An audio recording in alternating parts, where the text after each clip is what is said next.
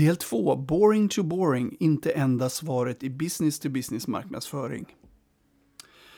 Del 1 inleddes med min bakgrund som branschjournalist och om business to business kommunikationens humana aspekter.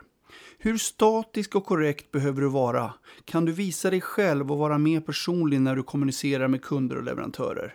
Frågan lyftes också om det faktiskt inte är ganska bra att ibland hålla sig till de tre T'na, torrt, tomt och trist. Vi eh, fortsätter här och grottar ner oss i ämnet. Ju mer omfattande strömmarna av innehåll blir i vår omvärld, desto större utrymme finns att ta ut svängarna i kommunikationen mellan företag. Företeelsen är inte ny utan sträcker sig nästan 200 år tillbaka i tiden. Business to business historik från knack till marketing automation. Det som skulle bli business to business kommunikation kallades från början industrial marketing och i USA kunde det exempelvis på 1830-talet innebära annonser i American Railroad Journal riktad mot målgrupper som järntillverkare och gruvarbetare. Utvecklingen gick sen snabbt och efter depressionen på 30-talet bestod business to business marknadsföringen av annonsering riktad mot företagare, försäljningsmanualer, personliga presentationer och direktreklam. Den här eran är förknippad med aggressiv försäljning, ofta med dörrförsäljare som sökte upp kunderna öga mot öga. Depressionen följdes av en kreativ period där insamling av data för att kunna identifiera kunderna på ett mer kirurgiskt sätt blev kärnan i business-to-business-tänket. Detta gav nya möjligheter att mer direkt nå fram till personaliserade kanaler. Insamlingen har fortsatt fram tills idag när nya former av företagskommunikation som bloggar och poddar och marknadsföringskanaler används.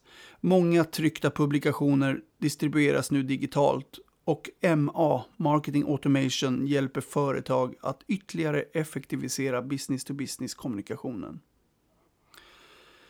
Men trots den sofistikerade utvecklingen de senaste 200 åren och framväxten av nya kanaler är det slående hur trist innehållet i kommunikationen mellan företag ofta är. Varför är det så? Därför uppfattas business-to-business kommunikation tråkigare. I det ögonblick som vi börjar rikta vår kommunikation mot en otydligt definierad funktion som förmodas agera logiskt grundat istället för mot en människa som förväntas reagera med känslor och irrationalitet tenderar meddelandena att bli mer direkta och rationella.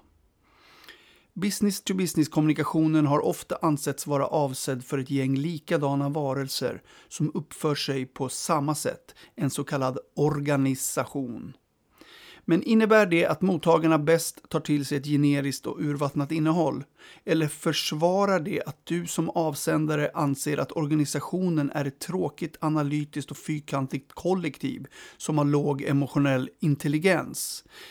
Den kanadensiska bloggen Culture Opus har listat tre punkter där de ger sin syn på varför business-to-business-kommunikation kan uppfattas som mer ointressant än business-to-consumer-kommunikation.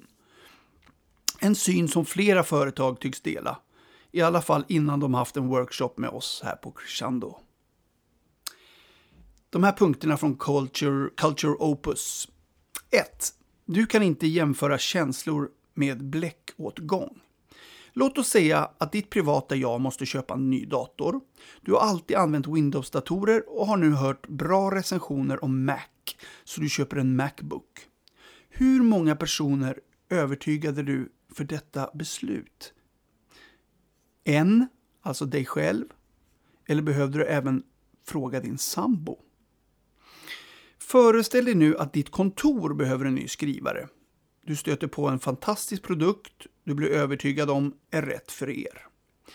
Du är redan säker på din sak, men måste övertyga chefen om att köpa den här skrivaren eftersom den gör att du känner dig bättre än med den skrivare som ni för närvarande använder på kontoret. Din chef måste sedan omvända inköparna som i sin tur måste få administratören att inse storheten med just den här skrivaren. Culture Opus menar att känsla som underlag för ett beslut sällan fungerar i organisationen eftersom ingen kan kommunicera värdet av att känna. Om du inte kan få in känslan i ett Excel-ark betyder det att du inte kan jämföra det. Om du inte kan jämföra det kan du inte fatta ett organisatoriskt beslut. Därför blir kommunikationen mycket mer direkt. För att urskilja områden som är tydligt mätbara. Exempelvis hur många sidor som just den här modellen skriver ut innan det är dags att byta bläckpatroner. Eh, 2. Hur många kommer att se detta meddelande? Du är en expert på att skapa kreativ kommunikation. Men du blir någon annan när du sitter och skriver en text för B2B-kommunikation. Eftersom det är business to business vet du att meddelandet inte kommer att konsumeras av miljoner människor. Om det är eh, riktigt lyckligt når det ut till ett par hundra eller tusen personer. Gör det att inspirationen svalnar? Är detta varför business to business är lite knastrigare än business to consumer? Hur många lyssnar ens på den här inspelningen? Rent existentiellt, det grundläggande behovet av att kommunicera är att få bevis för att man inte är ensam i universum. Du måste kommunicera med någon för att fastställa din egen existens och det betyder att du älskar att få kontakt med så många människor som möjligt. Om det är så, varför ska du slösa med kreativa energier för att skapa ett meddelande för 15 personer som döljer sina känslor bakom en företagsidentitet? 3. Play safe, play boring. Det genomsnittliga order ordervärdet i business-to-business-affärer är högre än det är för business-to-consumer. B2B-företag ber sina kunder om mer pengar än B2C-företag och försäljningscykeln är i allmänhet längre. I B2B-kommunikation är det därför vanligare att spela säkert eftersom insatsen är mycket hög, något som leder till att risken är högre om kommunikationen misslyckas. När vi spelar säkert uppfattas kommunikationen kanske lite mer tråkig, rakt på rödbetan med kärnbudskapet och inget lullull runt omkring. Utan trigger, inga affärer. Vårt digitala beteende smälter under 2020-talet allt mer samman med hur vi använder medier i vår professionella roll.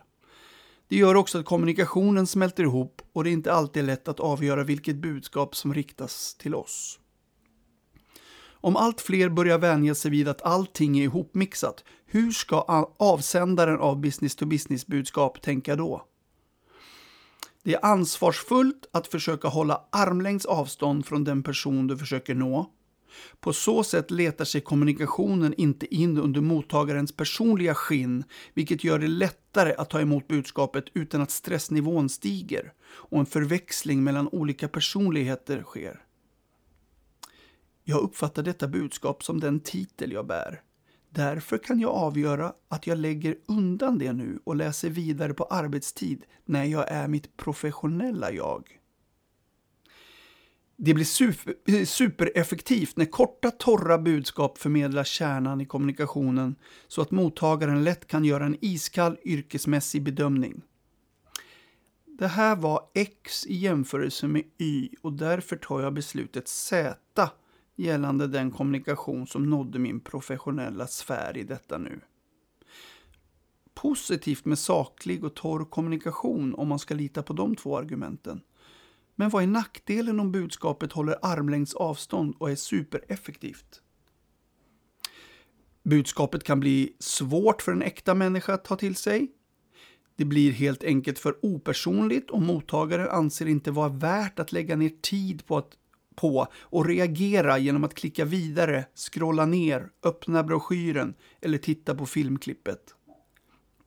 Om mottagaren inte triggas lär inga affärer hända. Från torrt till fuktigt. Vi på Crescendo tror till skillnad från Culture Opus punkter på de studier som visar att de känslomässiga kopplingarna till varumärken faktiskt är starkare inom business to business än business to consumer och därmed viktiga i beslutsprocessen. Utifrån den övertygelsen arbetar vi med våra kunder och så här ser vårt svar på Culture Opus förklaringsmodell ut. 1. Jo, vi arbetar även med känslor i B2B-kommunikation. 2. Det innehåll vi levererar är riktat till en person att läsa, men fungerar lika bra till 100 000 läsare. 3. Vi rekommenderar ingen att satsa på tråkigt innehåll. Tonalitet är företagets personlighet och ingen vill väl framstå som trist i onödan. I del 1 skrev jag om kritiken jag fick för min första artikel som branschtidningsjournalist i slutet av 1990-talet. Att mitt innehåll inte var tillräckligt torrt. Det har suttit kvar i huvudet genom åren, men jag vill inte hävda att mitt sätt att leverera har blivit helt och hållet knastertorrt sedan dess. Förhoppningsvis aningen fuktigt.